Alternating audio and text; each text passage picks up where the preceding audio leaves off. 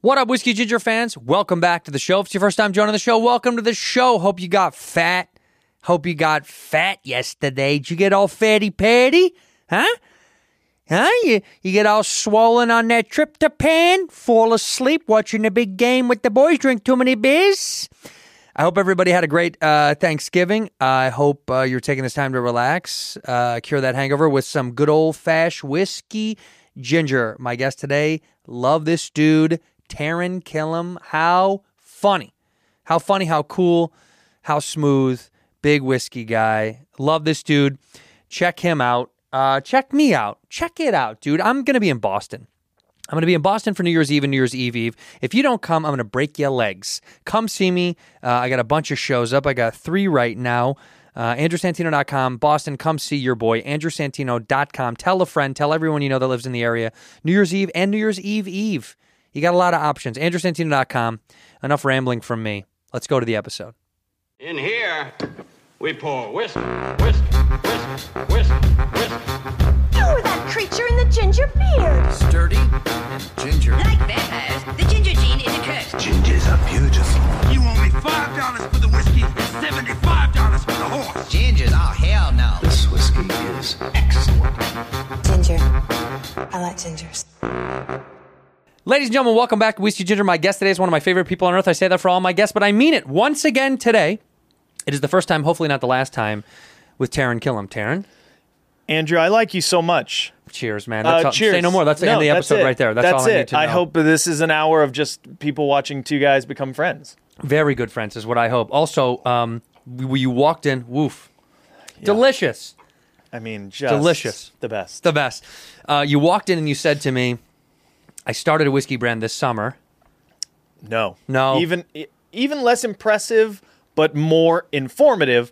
I made a whiskey this summer for my own private use. Ah. I have 2 50-gallon barrels aging on a property that my wife and I own in Canada. Whoa! I did a week-long course, and I sort of asked, hey, I'm excited about that. I'm fat. I love whiskey. Yeah. They said, all right, we got call this number. No, but I said, I want to take your distilling course that you have. I'm also interested in purchasing the batch, if that's something you would consider. Right. And they're a smaller distillery, so they're like, yeah, we think so. Well, we can help you out with that. And wow. And we had to do it in I bought whatever 500, 3-liter bottles or whatever, right? But we did the mash.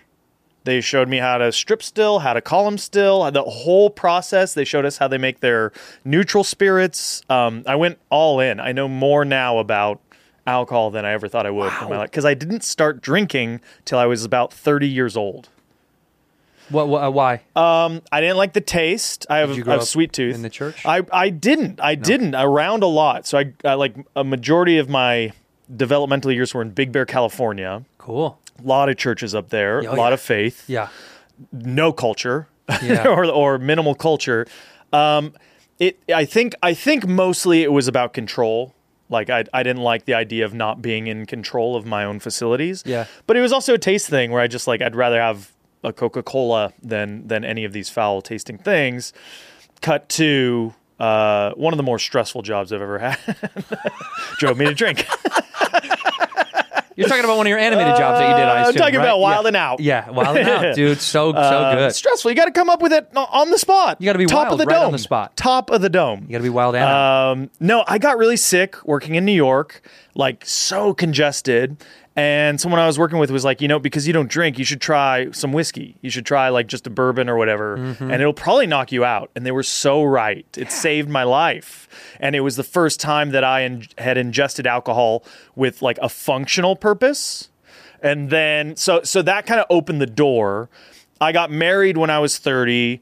We went on a honeymoon that April.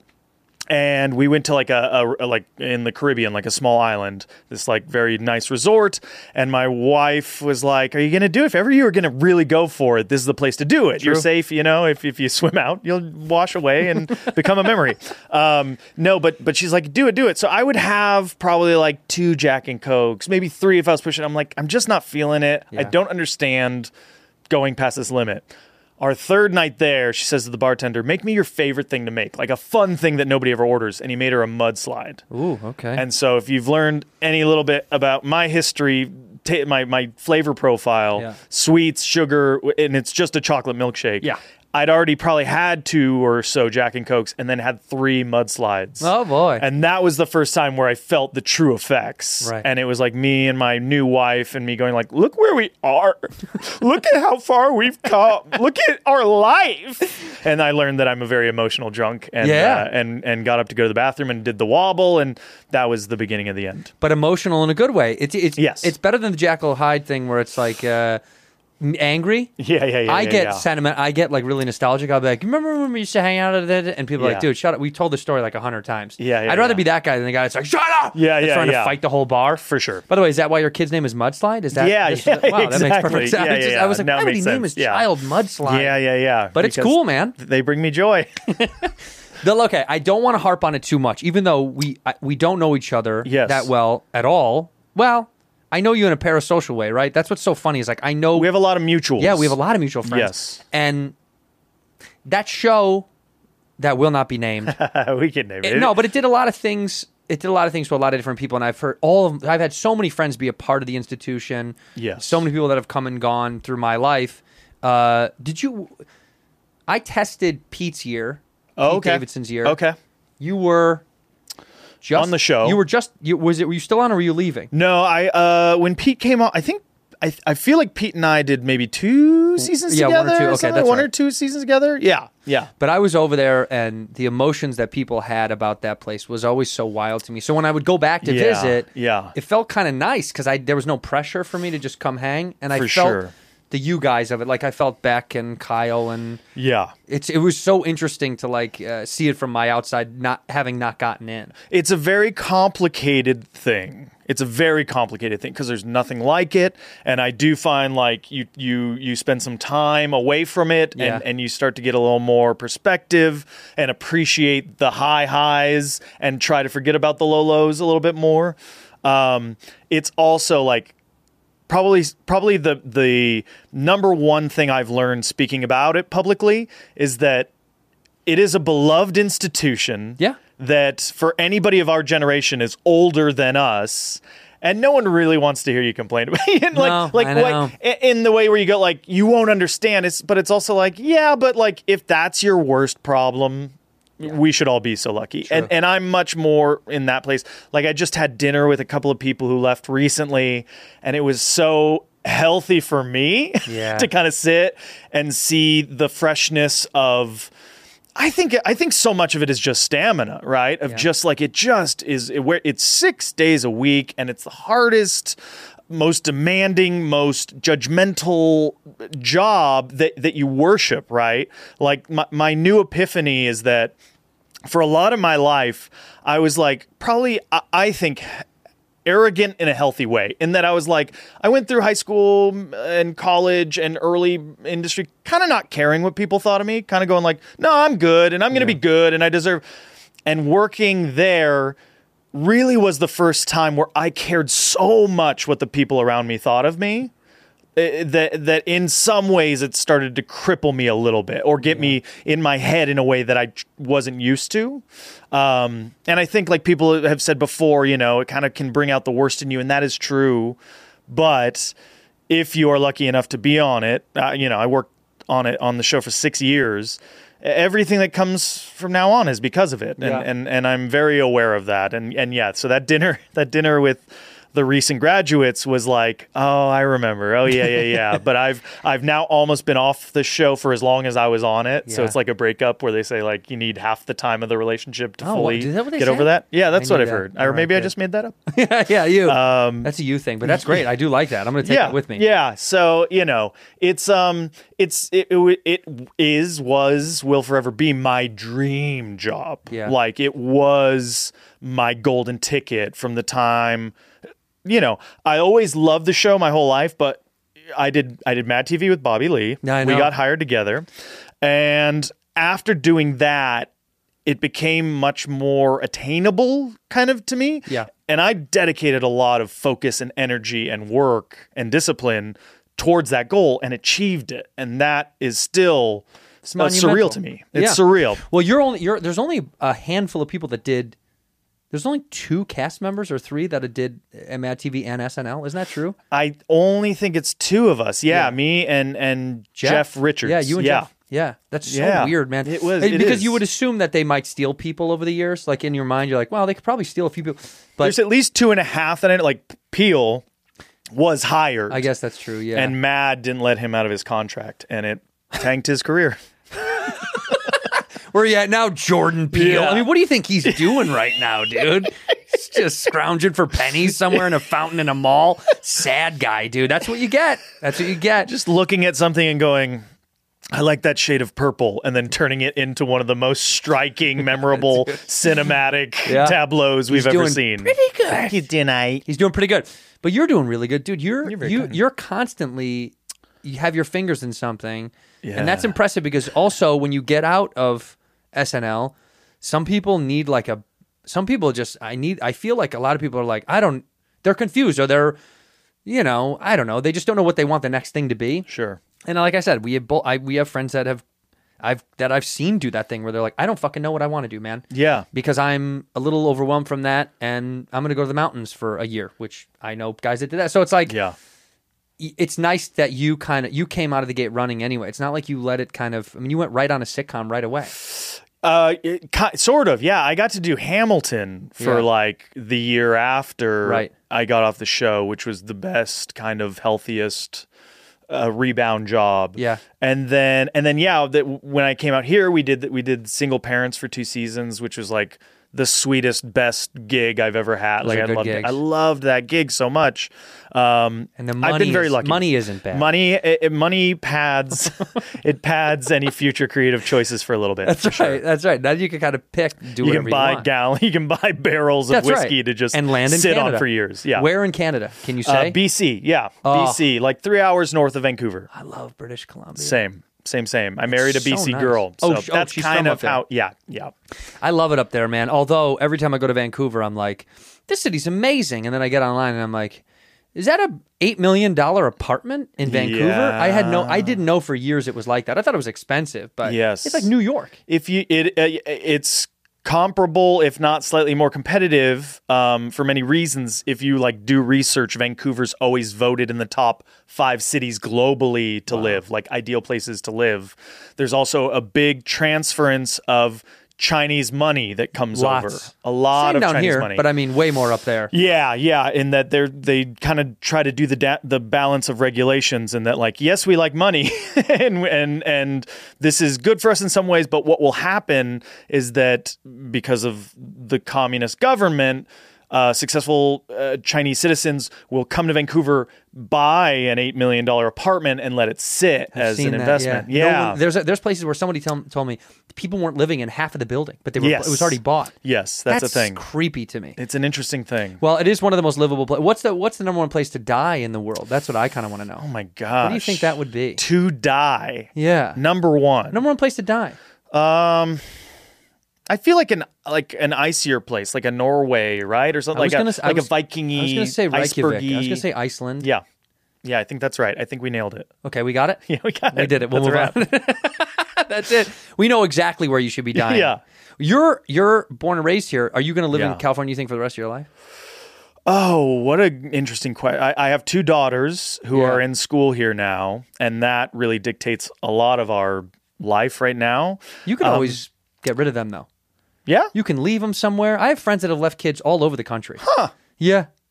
You just pick up and move on. It's kind of strange. There's this whole daddy, where you going? Mommy, where you been? And you kind of just take off. I've been cursed with 2 children I like. Oh, you love them? So, yeah, stinks. Unconditionally, unfortunately. That stinks, man. When they're gone out of the house or any other means that you may help me with off camera. Yeah.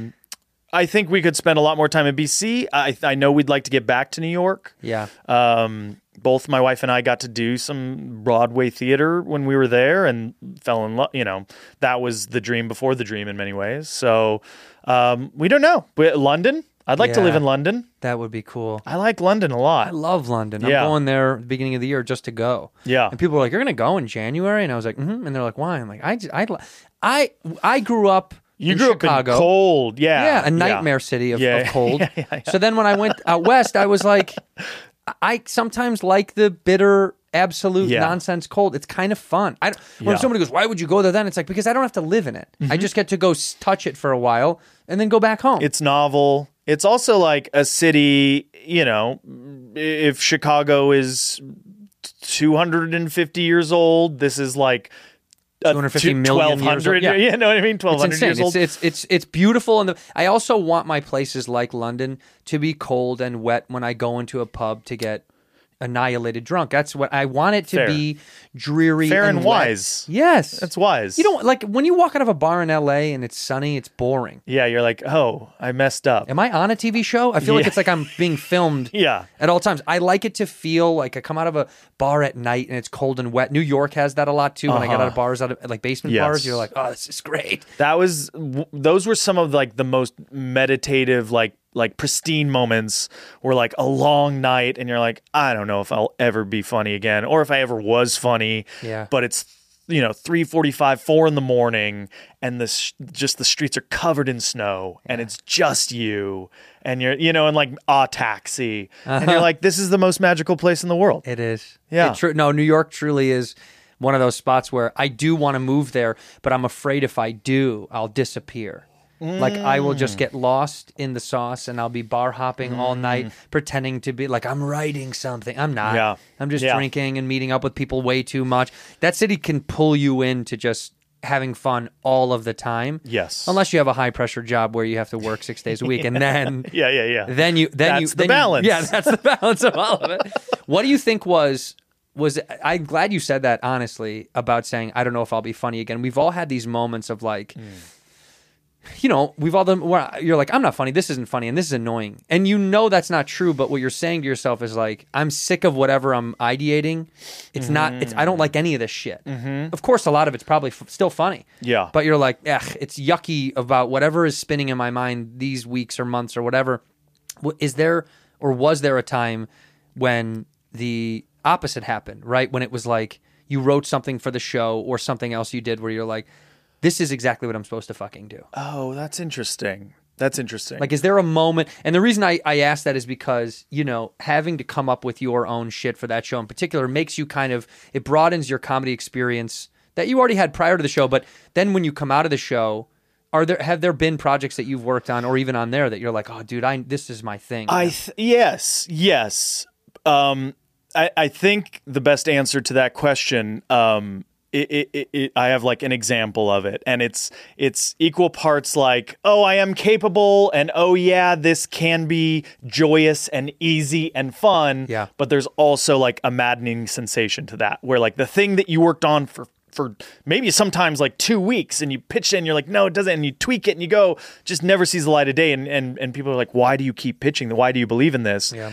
And then the inverse of that is like I did McConaughey after the Oscars on Update, right? And it was right after True Detective season 1, and I'd watched all of that, and his thank you acceptance speech was just nonsense of metaphors, and me and Mikey Day, like I kind of pitched him the thing, and he's like, absolutely. And I think I honestly like improvised for 25 minutes.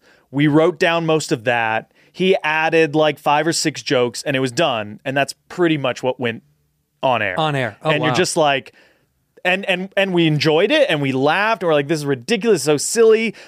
And it just caught that thing. Like, it is the thing that I both love and like at times start to surrender on, which is like, when it's funny, it's funny. When you're in it and you just can't help but laugh, it's just there. As subjective as comedy is, sometimes there you step just slightly closer to objectivity where you're like, that's really funny and silly, and everybody would be like, that's very funny. Yeah, that's great. Yeah, and that was well received, and that was fun to perform. Like, it was so fun to perform, and it was like, that took half an hour, and it made good TV.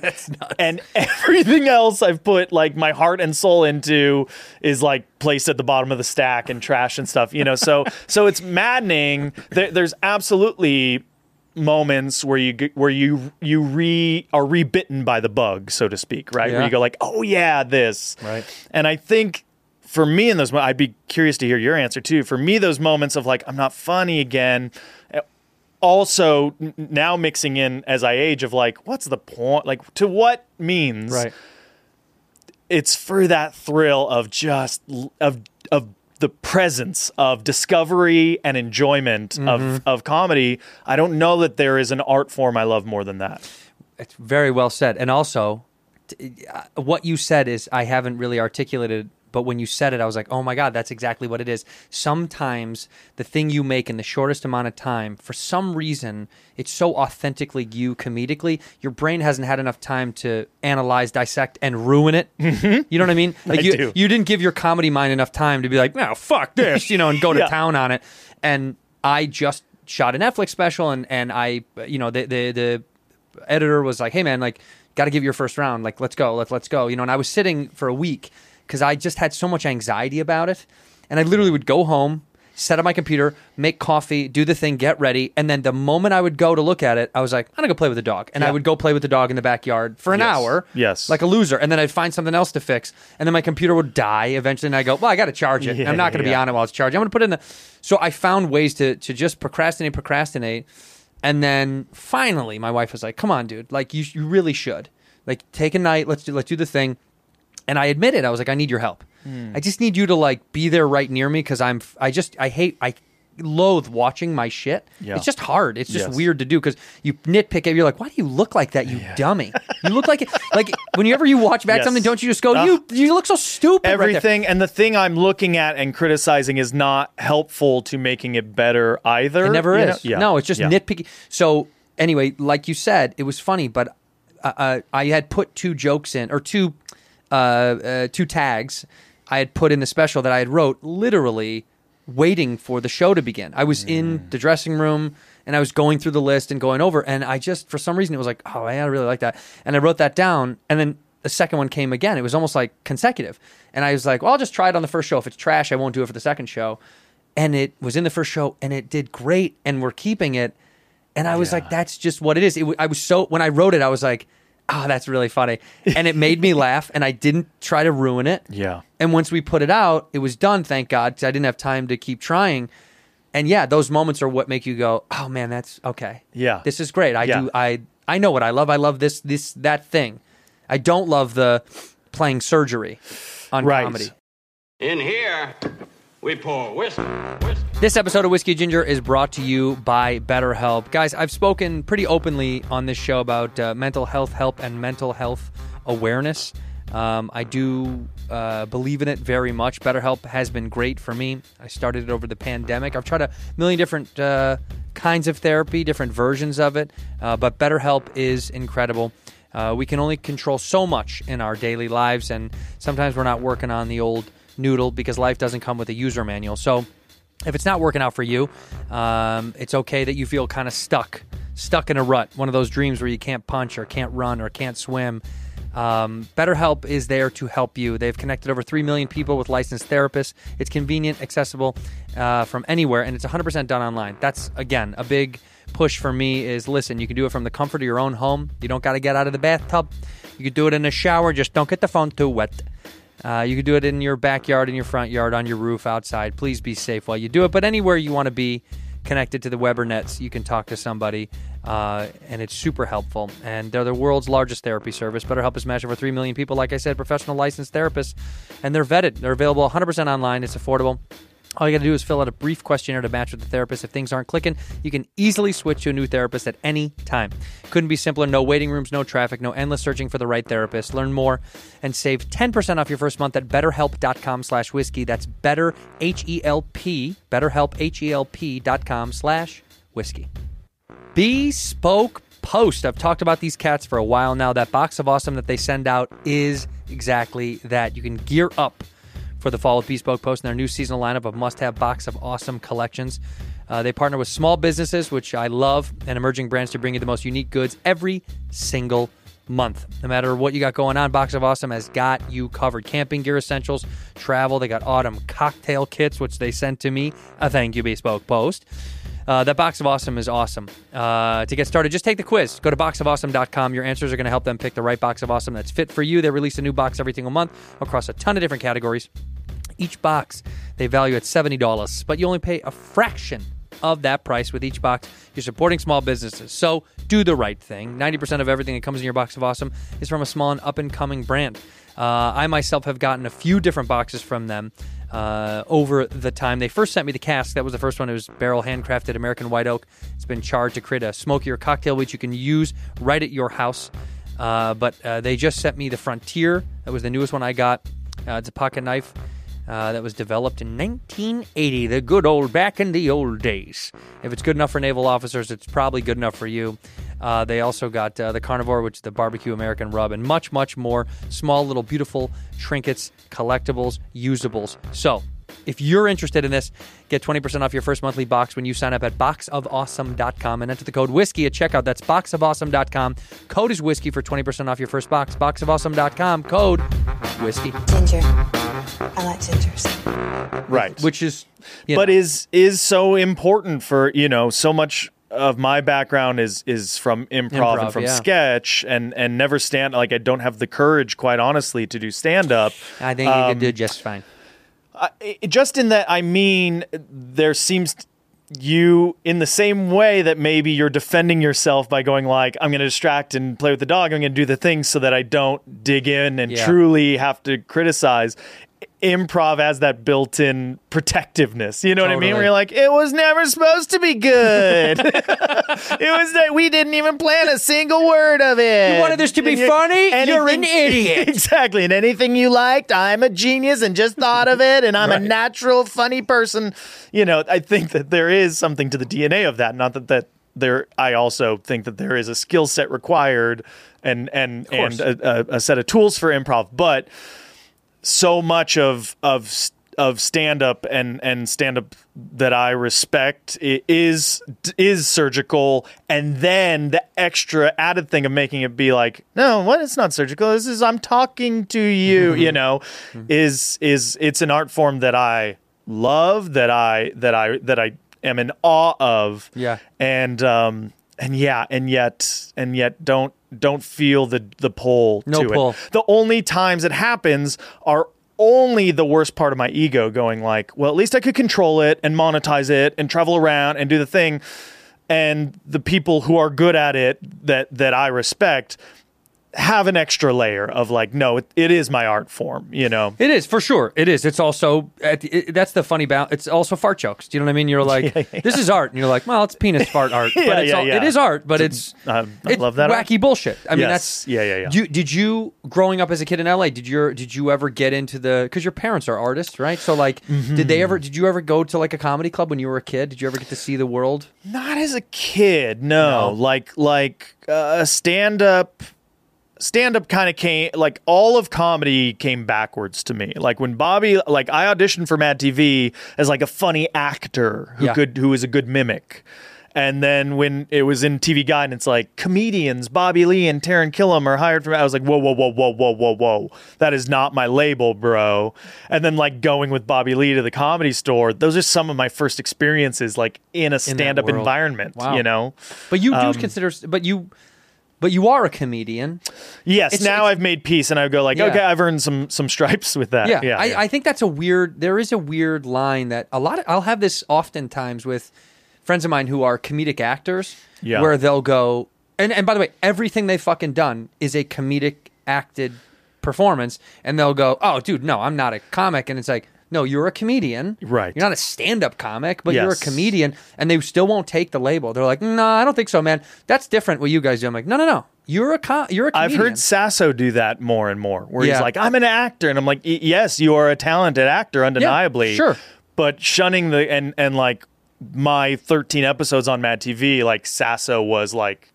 my guardian angel, like the best. Yeah, and that was the same year that the Tenacious D album came out. Wow. And we would go into his dressing room and he'd play the songs on guitar and we'd sing them. He's just one of my favorite people of all time. Same. And killer calves, by the way. Best calves in the game. Such just tight, strong, shaped calves. Unbelievable. Carved. Yeah, it is kind of like when you used to see statues of men's legs, and you were like, who has those legs? And that size. Sasso. That's actually him. Yes. That is legitimately him. But yeah, no, you are a comedian. And also like that thing of like you are an actor, right? That's what your core is. Yes. Which is funny because I'm the opposite. I'm a comedian who loves to act. Mm-hmm. You know what I mean? Like I'm not in the world of Broadway. And are very good at, I mean, it's okay.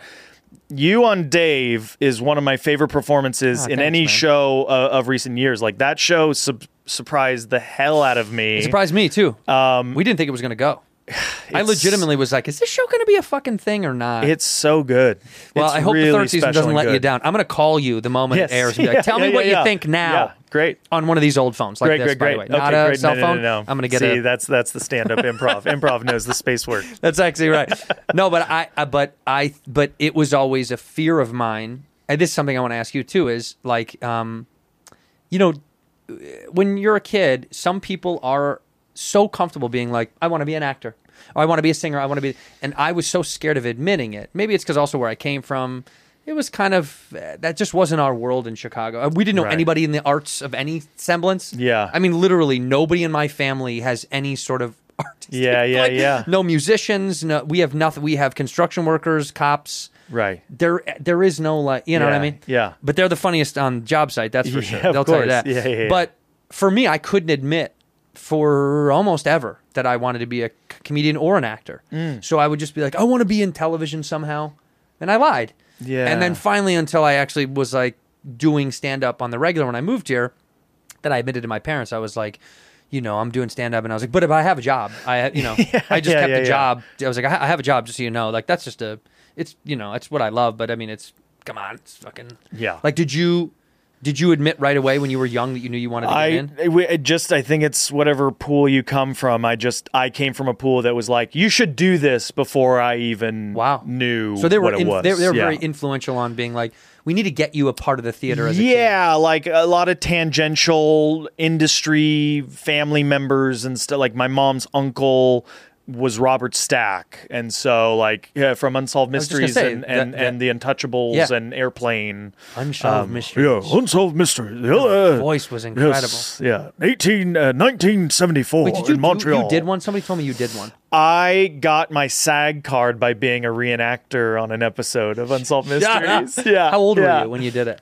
10 or 11, something like that. For people that don't understand Unsolved Mystery, I mean, for our generation, Unsolved Mystery was so wild. It was like so ominous and cool and like it. I don't. But silly though too, right? It wasn't like what is it now that like Inside Edition or what Sunday. There's some 60 Minutes like that. No, like that's more news. But there's people that do like true crime news reports. Yeah. That's like I found a head in the freezer. I was in the podcast world of true crime now. 100%. That's like what Unsolved Mysteries was. Right. But this was more fun because sometimes it'd be aliens and sometimes it would be and they vanished. You know, it wasn't like so much like they were never found again. They had a trailer in the desert where he would torture and cut apart the bodies, and you're like, oh man, we know everything now. Yeah, that's I don't get into that world. Every woman I know. I don't know if your wife liked this. Right. They love true crime stuff. Yes. And boy, oh boy, do I not like it at all. I don't want to hear about killing. Yeah. And like, because they always say this, they'll go, and you won't believe what happened. Now. You're like, no, I don't want to know. I don't want to know that his fingers were spread in every state in the United States. It grosses me out. I think I had my phase, and I feel like it overlapped with Serial. Mm-hmm. You know what I mean? I got caught up in that pocket for sure. Yeah. And when Serial was out, we were invited to Thanksgiving out on Shelter Island, which is like east of Long Island. Yeah. And I drove the family and I put like my ear pods in or whatever and listened to most of it on that drive. And so now like all of Eastern Long Island is just good places to hide bodies. You know what I mean? Like that's all that the terrain represents. Like, that's a good exit for a neck. They would not find it right there. They would not find it in that thicket. That's a good thicket. Good thicket. And no, but I'm with you now, and parenthood certainly has informed this where, like, even Dahmer, people are like, you watching Dahmer? I'm like, I just can't live in that because I have the true privilege of not coming from that kind of trauma, drama, and the need to fulfill that kind of curiosity. My childhood best friend went to Marquette.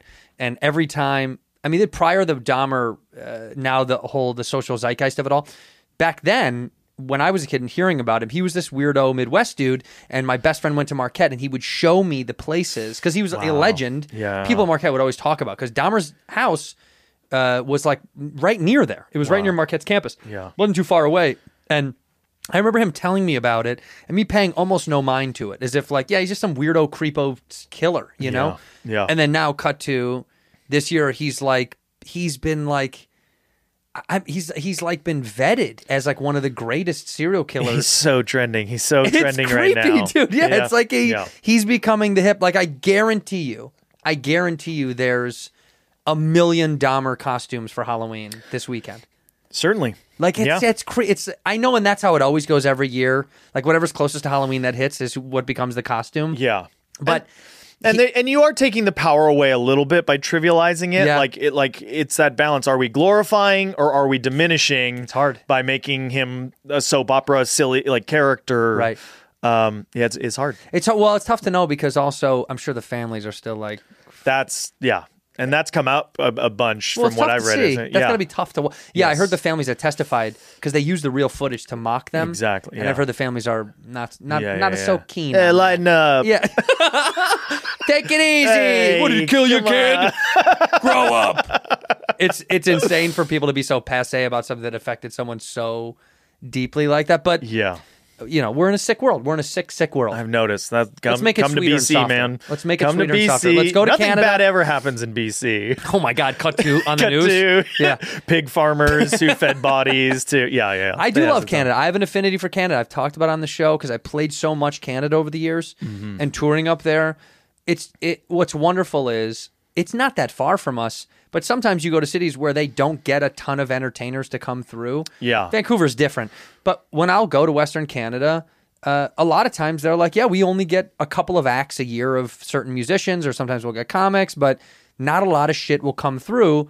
And they're so appreciative. Yeah. Which is so cool because sometimes they go to these fucking cities in the United States and they couldn't care. They're acting like... You're lucky that they came to your show, you know? Yeah. Which is wild. You're like, I traveled to be here. I wanted to bring you the thing. And I think we have a lot of privilege if you live in a major metropolitan area specifically. That's why whenever you see a heckling video online, it's either from a big city of some, you know, it's New York or Chicago or LA, or it's a small town where someone's on drugs and blacked out. Yeah. Well, they just can't, they're not speaking English and they're like, here's a show, here's a shoe. And you're like, lady. Shut up, please. Don't you think? I mean, I'm curious, but my suspicion is because there's so much access to everything all at once. Everybody, even dumb, you know, just like passive observer has become this critic. Oh yeah. And so emboldened with their voice because everybody has a platform or a bullhorn and your whatever that. It's even easier now to shit on somebody's stuff. Oh yeah, and for them to see it. I mean, like yes, I know. I was gonna say talk to you. By the way, the last time I was at the Rams game, I think you were like right near us. Oh wow. And I should have said hi, but you were looking cute, and I got nervous. Okay. And I spilled my drink. But no, I know you're a big sports fan. I'm a big sports fan too, and. It's just the amount of shit talking to athletes that they see these days is also really weird because they'll interact with the shit. Yeah. Which is so creepy because when you were a kid, sports writers were the only people that got into their heads a little bit. Right. And they would, by the way. They really would. You'd see some of these guys would fucking want to fight some of these writers. But now it's like Mark from Des Moines gets to say something and one of these guys will respond. Like Judy might tweet back at him. And you're like, what the fuck is going on? Yeah. It's crazy that there's that. It's way too close now. It's exciting. And I mean, the lesson that I hope a healthy person has learned, because like the year I got on SNL was the second or third year of Twitter. It was, you know, I got a crash course in like, you can't go to that for input, even though we all are narcissists and have this, you know, egomaniacal need for validation. You can't put weight in it for the bad or the good, really. Right. You know what I mean? And all of it, and the training that comes with that. And what I really admire about a lot of professional athletes, or, you know, or at least the coaching they get, is that you are used to that tough love criticism. You're used to that negative, like, you get it. You know, if your coach is a classic kind of coach, is like, you idiot, get your head out of your ass, number two. Like, and that's love. That's encouragement. Totally. And the gear to block it all out, the gear to block out a stadium of people screaming while you shoot a free throw or kick a field goal or throw a touch or hit a home run. You know what I mean? Like I use that as an example of like, okay, you know, put the faith in your skill set and not in the feedback. Totally. And find the joy and benefit, especially for comedy, because it's so hard, find the joy in what made you laugh and stick by that and go like, no, that's funny to me.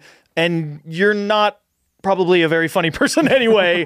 And you know what I mean? So it's easier to dismiss more and more, but it's still there. It's still there, and it's still constant. It's the constantness of, if you engage on social media, it's constantly there. Like, because tricky. Your wife is also an entertainer, is like, is it easier because you guys can kind of talk about it together? Like, that's helpful. That helps to be like, shut out the bullshit noise and focus on family. And she's an amazing, well-rounded human being who's like, I do this because the bosses told me to do it. You know, I post on Instagram when Marvel says it's helpful or whatever. I get it. And the rest of the time she's like, none of this is real, which is nice, where I'm a little bit more like, man, it'd be cool if I posted something and got some likes and then an endorsement or what, you know. Yeah. I'm less healthy. But certainly understanding each other's plights and helps us carry it. But she didn't start engaging in the same way. And also, like, SNL is such an immediate thing of like, I wrote some on Tuesday, you're seeing it on national television that Saturday. Yeah. Then to have a new tool, if you want to call it that, to then check in to see what people are saying about it immediately. In my opinion, only is unhelpful. It's dangerous. It's a dangerous thing. If you're on that show, you should not be allowed on Twitter. Yeah, truly. And I think, like, you know, there are people that do their best at shutting it out. You know, like, I think some people are really good at just being like, no, I'm just going to tune it out and not focus on it. But I'm not going to lie, anybody that comes from our world of creating comedic content, it's so tough to not indulge. It's hard. Yeah. Because you get sucked into this world, especially if you see something like the funniest sketch. Dude, Taran had the funniest sketch I've ever seen in my life. And you're like, yeah, thank you, man. Yeah. And right below it's like, Taran sucks ass. Yeah. Retire. Quit everything and retire. Yeah. I didn't mean to write that, but I was in a... That's all right, you know what? But there was truth to it. There was constructive criticism in there, and I took it. I just had to say it, dude. I'm sorry, man. In here... we pour whiskey. This episode of Whiskey Ginger is brought to you by Rabbit Hole Distillery and their one-of-a-kind Kentucky bourbon and rye whiskeys. I love these folks over at Rabbit Hole. Each of their bourbons are made from distinct one-of-a-kind recipes using specially malted grains you're not going to find anywhere else. You can look, but you can't find them. They're small batch. A lot of people say they're small batch. They ain't. That could mean up to 1,000 barrels. These folks are doing 15 barrels or less. So you know the quality is there in every single bottle that you pick up from your home. High Gold is what I've been drinking recently, and I love it so very much. This is their old school Kentucky straight bourbon whiskey, baby. They got 4 distinct whiskey expressions that I feature on the show.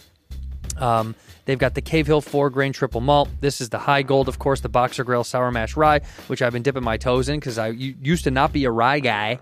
But I am now. And also the Derringer, the sherry finished bourbon, finished in them sherry cast, is so good, so delicious. Here's my big thing about Rabbit Hole. They love me and I love them, A. And B, it's actually quality jazz. I'm not going to put some stuff on the show that isn't quality. I really believe in these people. I think they make really good stuff. It's good sauce. And I like stuff straight from Kentucky. And this is where they do it, down in the Kentucky Bourbon Run. So jump down the rabbit hole with me. Go pick yourself up a bottle.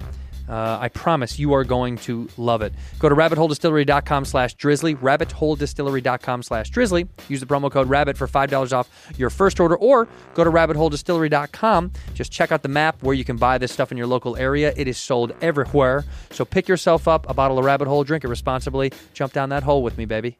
Hey, did you know over the holidays, property crimes, burglaries, package theft, spike nationally. That's right. It's a bummer, but that's why our friends over at SimpliSafe Home Security are offering 50% off their award-winning security system. That's half off. What else do you want? Half of it's for free? It's pretty surprising, man. Order your SimpliSafe system for half off today and enjoy that advanced security and greater peace of mind this holiday season. I want to tell you why I like it. They sent me a big old box, and they were like, go ahead, see if you can do it. Could do it. Very easy for old stupid Andrew to figure out. It was pretty incredible. They have an entire whole home security system. They get advanced sensors for every single room, for your windows and your doors. They got HD security cameras. And I know sometimes they say HD, but it always looks like a fuzzy GoPro footage for some reason. These are high-quality cameras, and you can see exactly what's going on, both inside and outside your house. I caught myself a raccoon pooping on my roof for the 50th time. What am I going to do about it? I don't know, but at least I know, and keeping myself safe and my family safe is important. They got hazard sensors that detect fires, floods, and other threats to your home. 24/7 professional monitoring service costs under $1 a day, less than half of the price of ADT's traditional professionally installed system. With that top-rated SimpliSafe app, you can stay in complete control from the comfort of your mobile phone. Anytime, anywhere, arm or disarm, unlock for a guest, access your cameras, or adjust all of your system settings right there in the palm of your hand. So I'm telling you, you want to feel safe. Not just now for the holidays, but for the rest of your life, for yourself and your family, or whomever you got sitting around your crib when you are or are not there. Don't miss your chance for massive savings on my favorite security system. Get 50% off any new system. That's 50, 50, half off any new system at SimpliSafe.com/whiskey, SimpliSafe.com/whiskey. This is their biggest discount of the year. That's SimpliSafe.com/whiskey. There is no safe like SimpliSafe. Ginger. I like gingers. And which is, I didn't mean to write that, but I was in a... That's all right, you know what? But there was truth to it. Yeah. There was constructive criticism in there, and I took it. I just had to say it, dude. I'm sorry, man. But I mean, playing devil's advocate, I have found value in going like, a lot of people said they liked this, and a lot of people said they hated this, and not too many people chimed in going, good job. So I don't know. That's where it gets so fishy of, it's like, shaky. How do you find the constructive value in knowing, like, okay, the mass perception from this moment that I participated in seems to be overwhelmingly negative or overwhelmingly positive, and how do I better myself as a professional creator moving forward based off of that intel? Right. Yeah. I'm gonna kiss your ring a little bit real fast. Ooh. I will say, from an outside, not knowing you when I did see you on that show, it was interesting because you always kind of create these false opinions about people that are on that show, particularly because you don't know who they are as people. But you construct it based solely on kind of what they come up with comedically or where they're put comedically on the show, which is funny because you guys are stereotyped whether you know it or not. You know what I mean? And we all are. I mean, I am too, you know, but like, it's funny because that show is so particular about the way it positions and places people, part of the politics of that show. But you were always one of those guys where I had heard stories about you over the years, you know, about your process in getting the show, and also, like, you know, kind of your output, so to speak, which your contribution, like, you would always also seem like a consummate, like, producer. You were always like putting stuff out or trying or writing or pushing. You never seemed like someone who was like, write for me, you know, like, just put it together and I'll see if I, you did. Visually, I might be wrong, but it seemed from an outside like you were doing a fuckload, like as much as you could to get yourself in a good sketch, in a good bit. And I wonder when I saw that if I'm like, is there ever stuff that you really wanted on there that you know was so good, but it never went? Like, was there shit sometimes where you're like, is there a sketch that sticks out that you were like, I know this would have been fucking huge and they never let me put it on the show? Not fucking huge, because I don't have that gear for myself. Sure. I have more like, I wish that had been produced so the world could see into my brain. What is that? What's the one? Is there one that sticks out? There's one. There's a couple. There was one that like, and I did get some validation because there was a sketch that actually made it to Dress, and the cue card guys loved it, and that's like huge. Sometimes that's all. Sometimes that's better than anything else. Right. And it was really dumb, and it was a sketch that I'd done at Groundlings, and then it got changed a little bit for SNL in a way that, like, I didn't love, but it still had the core and the heart of it. And it was there's that song, One Night in Bangkok. Yeah. You know, yeah. Bangkok, Oriental City, but the city don't know. And it's the singer is Murray Head. And it's like a really weird sounding song because it's not a real melody. It's like, one night in Bangkok makes the world under. Yeah, exactly. It feels like it was supposed to be in an Eddie Murphy movie and it never made it. Correct. And it's from a musical. It's from Chess, this musical. It's a weird song and it made me laugh. And so I pitched that Murray Head, that guy did at one point get his own late night talk show. But the reason he sounds like that is because that's just how he talks. And they built the song around him. Okay. So when he's interviewing people, he would always just say, how are you doing? I love this series, Dave. I'm looking forward to the third season. That's and then great. A chorus of people would sing like interludes. Right. And it was really stupid. But it really tickled me. And the cue card guys loved that. There was another one. It made to dress, but didn't go. It made it to dress, and we kind of changed it. Like before, it was like one of those things where the guest was someone very famous, you know. And I think because What Up With That had already existed, they're like, you can't have real people going, what the hell is this? Yeah. And you going like, but I was doing this at Groundlings before that, you know. Yeah, they're like, okay, great. Good for you. So like we made the host a fun character, and it just was hats on hats a little bit. But that one brought me joy. There was a sketch we wrote, and the first time we wrote it was the week Trump hosted. And we just tried to write a sketch where he had to be in it as little as possible. Mm-hmm. So it was for like a downtown Vegas show called Silas King of the Snakes. And the whole show was like a Cirque-style musical number. There was like, Silas, King of the Snakes. And it was a 3.5-minute introduction song with like pyrotechnics and acrobats and dancing and telling you all the things you're going to see, mm-hmm. all the amazing things Silas can do, the way he's hypnotized snakes, where he's traveled to the darkest jungles. And the door opens and it was going to be the host and be like, I forgot the snakes, and the door closes at the end. That's the end of the sketch. It was supposed to be Trump to do that? And it was going to be Trump. I forgot the snakes. I forgot the snakes. And that was the end. Oh, that crushed. And it did very well at the table and didn't get picked. And then when Larry David hosted, we tried it and it went to dress, but then you don't want to waste Larry David, you know what I mean? So like it changed its DNA. So good with Trump. It could have been fun. Yeah. That one brought me joy. That's one of those where I see it in my brain and I'm like, oh, it's fucking perfect. Yeah. Well, I had I think I've told the story on the show, but I just want to tell you it because I don't know if you've ever heard me say this, but when I first moved to Los Angeles, I'm going to give the quickest version.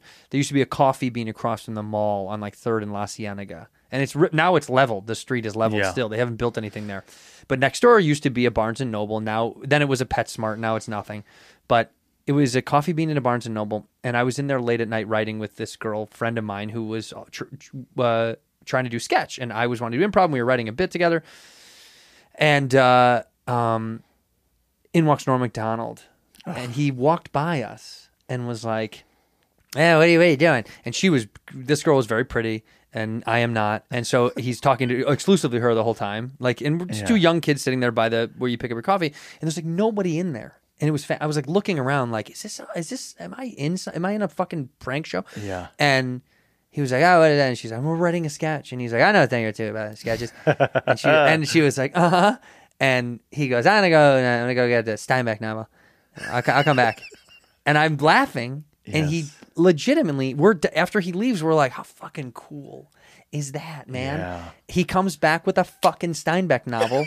I swear to God, he bought it from Barnes & Noble, comes back with it, and I was like, holy shit. And he sits down next to it. Well, he stood for a while, which was kind of wild. He stood next to us and was just kind of hovering over her shoulder, talking to both of us about comedy and what we want to do. And he was just, I don't know, he was just having fun. And then he finally sat down, and he started kind of just vomiting stories of us. It was we didn't ask much. Yeah. But the reason I'm bringing this up is because it was about a sketch that never was supposed to be, and it was Brian Fellow's. Do you know about that story? No. So him and this is my abridged account from what I remember him saying because I was fucking fascinated. Yeah. But he had said that I think him and Smigel wrote it. I believe. I think if I'm wrong, sorry. But anyway.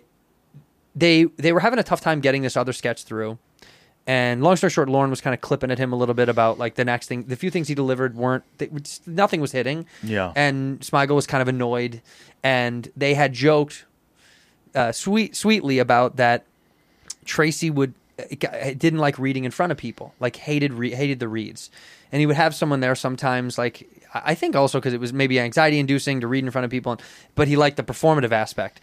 So Smigel was like, as a joke, had said something to the effect of, we should write that bullshit, you know, safari guy show where he's flamboyant and confusing and make it filled with S's at the beginning. Like Brian Fellow's Safari Planet. So it would be like this, like, you know, performative, like, big shit, like I'm Brian Fellow's, you know, like this whole thing. And they wrote it kind of as like a fuck you a little bit, being like, here, you want a shitty fucking, we'll give you a shitty script because you didn't like the other three things I gave you. And sure enough, he's like, Tracy could, I couldn't, I'm not going to do the impression of Norm then, but in a way he was just like, oh, Tracy couldn't have hit the ball further out of the fucking park. Like it destroyed. Yes. And they were both like, well, holy fuck, is this going to go?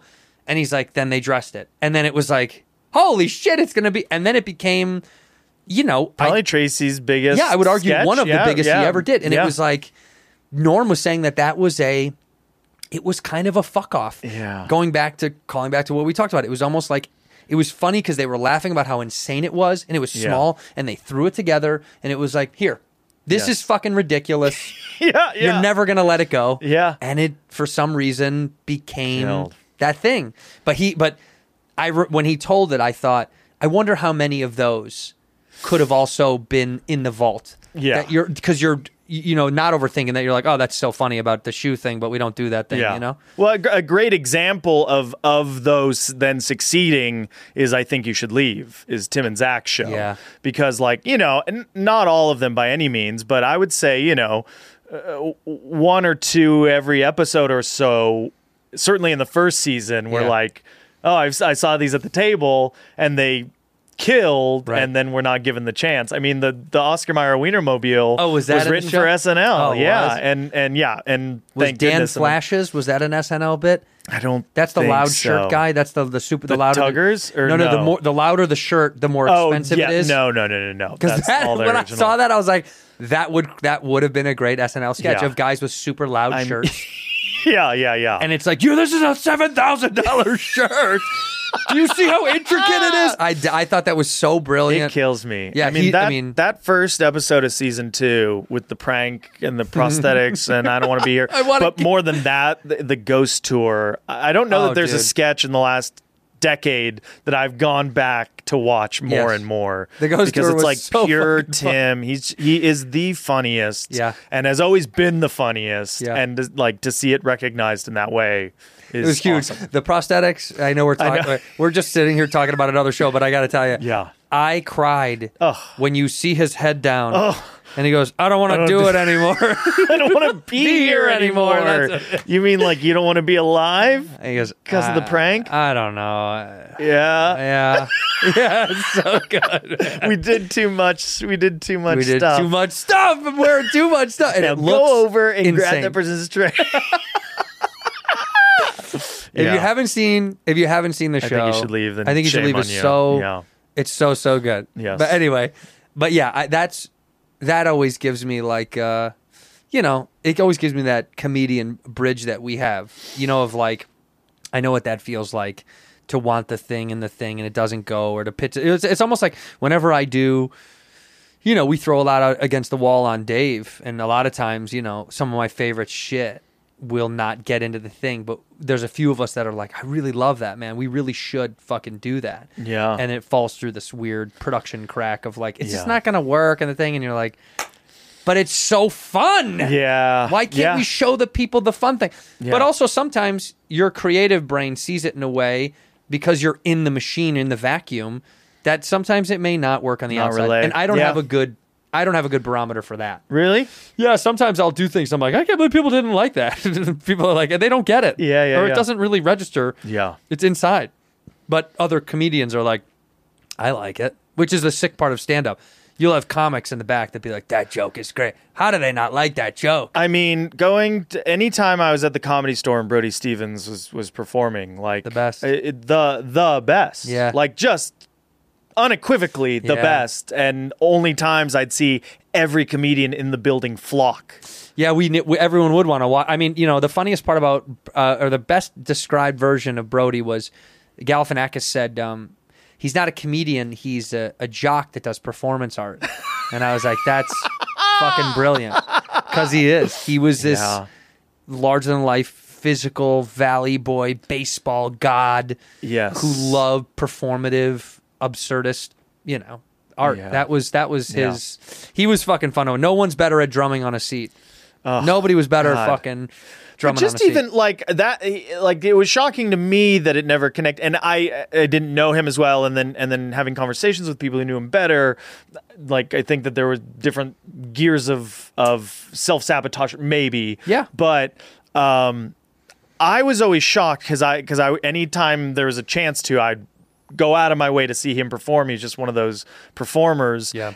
And it was his rhythm, right? There's a musicality to a stand-up performer where you go like, you know, everybody is, you know, Seinfeld's like, what's the deal? You know, like there, and his rhythm was wholly original. Yeah, it was. Like incredibly unique and so catchy and so fun. We're talking, we're laughing, energy. Yes. Dictate, respond, good. You know, like, God damn. Arms crossed, negative energy. It was such a perfect beat. The way, yeah, it's almost like, it was always waves. Yeah. Take my mom out to dinner, I can pay half. So good. He is, he was a great dude. And I'm sad he's gone. Yeah. I'm looking at your socks, by the way, and I keep staring down. What's on them? We got Dragons and Flames here. Yeah, you're a big comic book guy. I enjoy comic books very much. You're a comic book guy. Yeah, do you still do it now? Not on a weekly issue basis, but like there'll be a title that I'll seek out. Like they've done these Superman 77, Batman 89. Do you know this? Dude, where even in the thing. I can't believe I never. Yeah. I don't know. Like when I was a kid, baseball cards, massive. I was obsessed, like creepy obsessed. Yes. And then... do you still have your collection? Do you still have your... Everything is at my mother's house. Okay. I don't think... They cleaned out my old room one time. Yeah. And I went home and I bought a gun and I put it to my dad's head and I said to my mom, if you throw any of that shit out, he's gone. And she just started to throw it away. She's like, do it. Do it. No, but I told him, I was like, please just throw that shit in a big... Tupperware bin, and put it in the basement, and I will get it. Yes, please just throw it all in there. I'll figure all of it out. I don't think I'm ever going to do anything with it other than be that old weirdo with my kid one day who's like, yeah, this Sean Kemp was worth $19 at one point, you know. Yeah. What? You know, this is the Rain Man. But I don't know if I'll ever have anything. But when I was a kid, trading them. So fun. Oh yeah, but valuing them, like the Becketts, even scrolling my little tiny dirty fingers on those Becketts and being like $4.87. We bought it for 16 cents. That's huge. Smell of that newspaper page in them too. Yeah, fresh printed and stamped. Huge. So, but do they have Becketts for comic books too, or no? I'm sure they do. I was more into the Beckett than the pricing for baseball cards than the comics. I just like the stories, the visuals, the sort of. You want a collectible? I've never been like a cardboard backing kind of guy. That kind of came later. Where I was like, it'd be cool to own that issue. That first appearance of Gambit would be cool. Do you have one that's like absurdly rare or expensive? No. You don't have that. No, but a Chicago related story. Give it. First little league team that wasn't T-ball. Like first true like kids pitch little league team, the Cubs. Played second base. My dad is our coach. Is like best player on the Cubs is in second base, Ryne Sandberg. That's right. And I am probably, you know, this is 89, something like that, 88, 89. Yeah, and I'm like, he's my favorite player ever then. And so like, Ryne Sandberg is it for you. Stuck to it and have over the years collected every rookie card of his that I can find. Wow. So I have something like 8 or 9 different Ryne Sandberg rookie cards. Wow. Loved it. Loved the Cubs. Had never been to a game in Wrigley Field, had never spent time in Chicago, despite a vast majority of my favorite people being from there. And then 3 years ago was asked to officiate a wedding in Chicago. So Kobe and I went. We arrived. We went to the welcome dinner. We're like, hey, we're so excited. This is going to be awesome. I dragged her to Second City. I was like, we have to be in that space. I have to see a show there. We did. Totally. It was amazing. It was like, it was shocking to see like what a business it is. You know what I mean? Yeah. Like that whole facility, like walked by Steppenwolf and like, this is the best. We did the wedding the next day. It was so fun. The following day, she had been on a show with Jake Johnson. And he's like, oh, you're going? Yeah, I'll send you to Wrigley. And so got us the hookup of all hookups. We sat like, you know, right in front. Awesome. And I'm telling the guy, I'm like, this is crazy. You know, we went early because I was like, I really want to take in the neighborhood. I want to do the thing. I want to see Clark Street. I want to do it all. I want to see the bleachers and people's, you know, townhomes and stuff. And we get there and I'm telling the guy who's giving us a tour the story that I started with. And he's like, oh, Ryan's here. Ryan, you want to meet him? And I was like, please, please. And I think like his daughter was with him or something. And there's that generational thing where like she knew like, oh, these are people on TV. Yes. And dad like doesn't give a two shits. But dad used to be baseball. Yeah. I got a picture on the third baseline with Ryne Sandberg. Jesus. Cubs won the game. Wow. Kobe and I walked from Wrigley down Clark Street all the way back to the river. Oh, all the way downtown. That's just a good, like, took it in. That's a hike. It was, you know, yeah. It's a good walk. The feet were sore, but like it was everything I wanted Chicago to be and more. Wow. That's the way to do it. Yeah. When I was a kid, by the way, loved Ryne Sandberg. Mark Grace, partial to Mark for some reason. Love Mark Grace. Mark too, but when I was a kid, it took me many years to realize his name wasn't Ryan. Because Ryan, yes. When you hear Ryne Sandberg, you go, yeah, Ryan. Yeah. And then when you started collect, got baseball cards is when I realized it's Ryne Sandberg. Yeah. Which a piece of me goes, was this an accident in the hospital? Dad was just like, I got a boy, his name's Ryan. Like, sir, spell that? And he's like, you're not a spell, Ryan. Yeah, I guess we'll see. Yeah. We'll find out. Because it just seems so odd, and never in my life have I seen it ever another R-Y-N-E. Yeah. Ryne is so off. Yeah. But you got to soaking that up is... It was the best. But you're a Dodger guy? Are you a Dodger guy? Yeah, casually. You know, I'm not a huge baseball guy now. Me and you are going to go to a game. I'm going to change your mind. Let's do it. Let's do it, please. Because football is my thing. I know. Football is my... I love it too. That's my... Yeah. Baseball, man. Yeah, there's so much of it. I think I'm overwhelmed by the quantity. Too many games. Being an LA guy, we're on the West Side too. Mm-hmm. You may as well fly to Chicago to see a game at Wrigley versus drive to Echo Park. That's you know true. What I mean? That's true. It is tough, but also we're gonna go. Okay, great. And we're gonna have a drink. Yes, please. And I'm gonna show you that you don't need to be there to be there. That's my favorite phrase. You kind of need to just live in the thing, and we'll talk a lot of shit, and we'll throw something at a man. Yeah, great. We'll get kicked out. Okay. We'll get into a fight in the parking lot over you saying, why would you throw that? And I'm dude, it's fun. And you're like, it's not fucking fun. And that'll be the end of the whole thing. Yeah. But we'll do it. And then I'll be a baseball person. And that is how I became a baseball person. We'll do it. I would love it. You to it. I would love it. Full sincerity. I want to say thank you for coming here today. This means a lot to me. You. I think you're wonderful. I think we blossomed something. I'm gonna make sure you're gonna get some sauce if you go down and see my boy. I'll take some sauce. And we end the show the same way. You look in that camera right there, and you say one word or one phrase that ends the episode. It's going to be embedded forever in the history of the episode. It's probably at some point going to be in the Smithsonian. That's how I view it. I think it'll be locked up forever as the last word or phrase. Okay. Whenever you're ready, go ahead. This wart had great return value. We're at about 8.5%. In here, we pour whiskey, whiskey, whiskey, whiskey, whiskey. You were that creature in the ginger beard. Sturdy and ginger. Like vampires, the ginger gene is a curse. Gingers are beautiful. You owe me $5 for the whiskey and $75 for the horse. Gingers? Oh, hell no. This whiskey is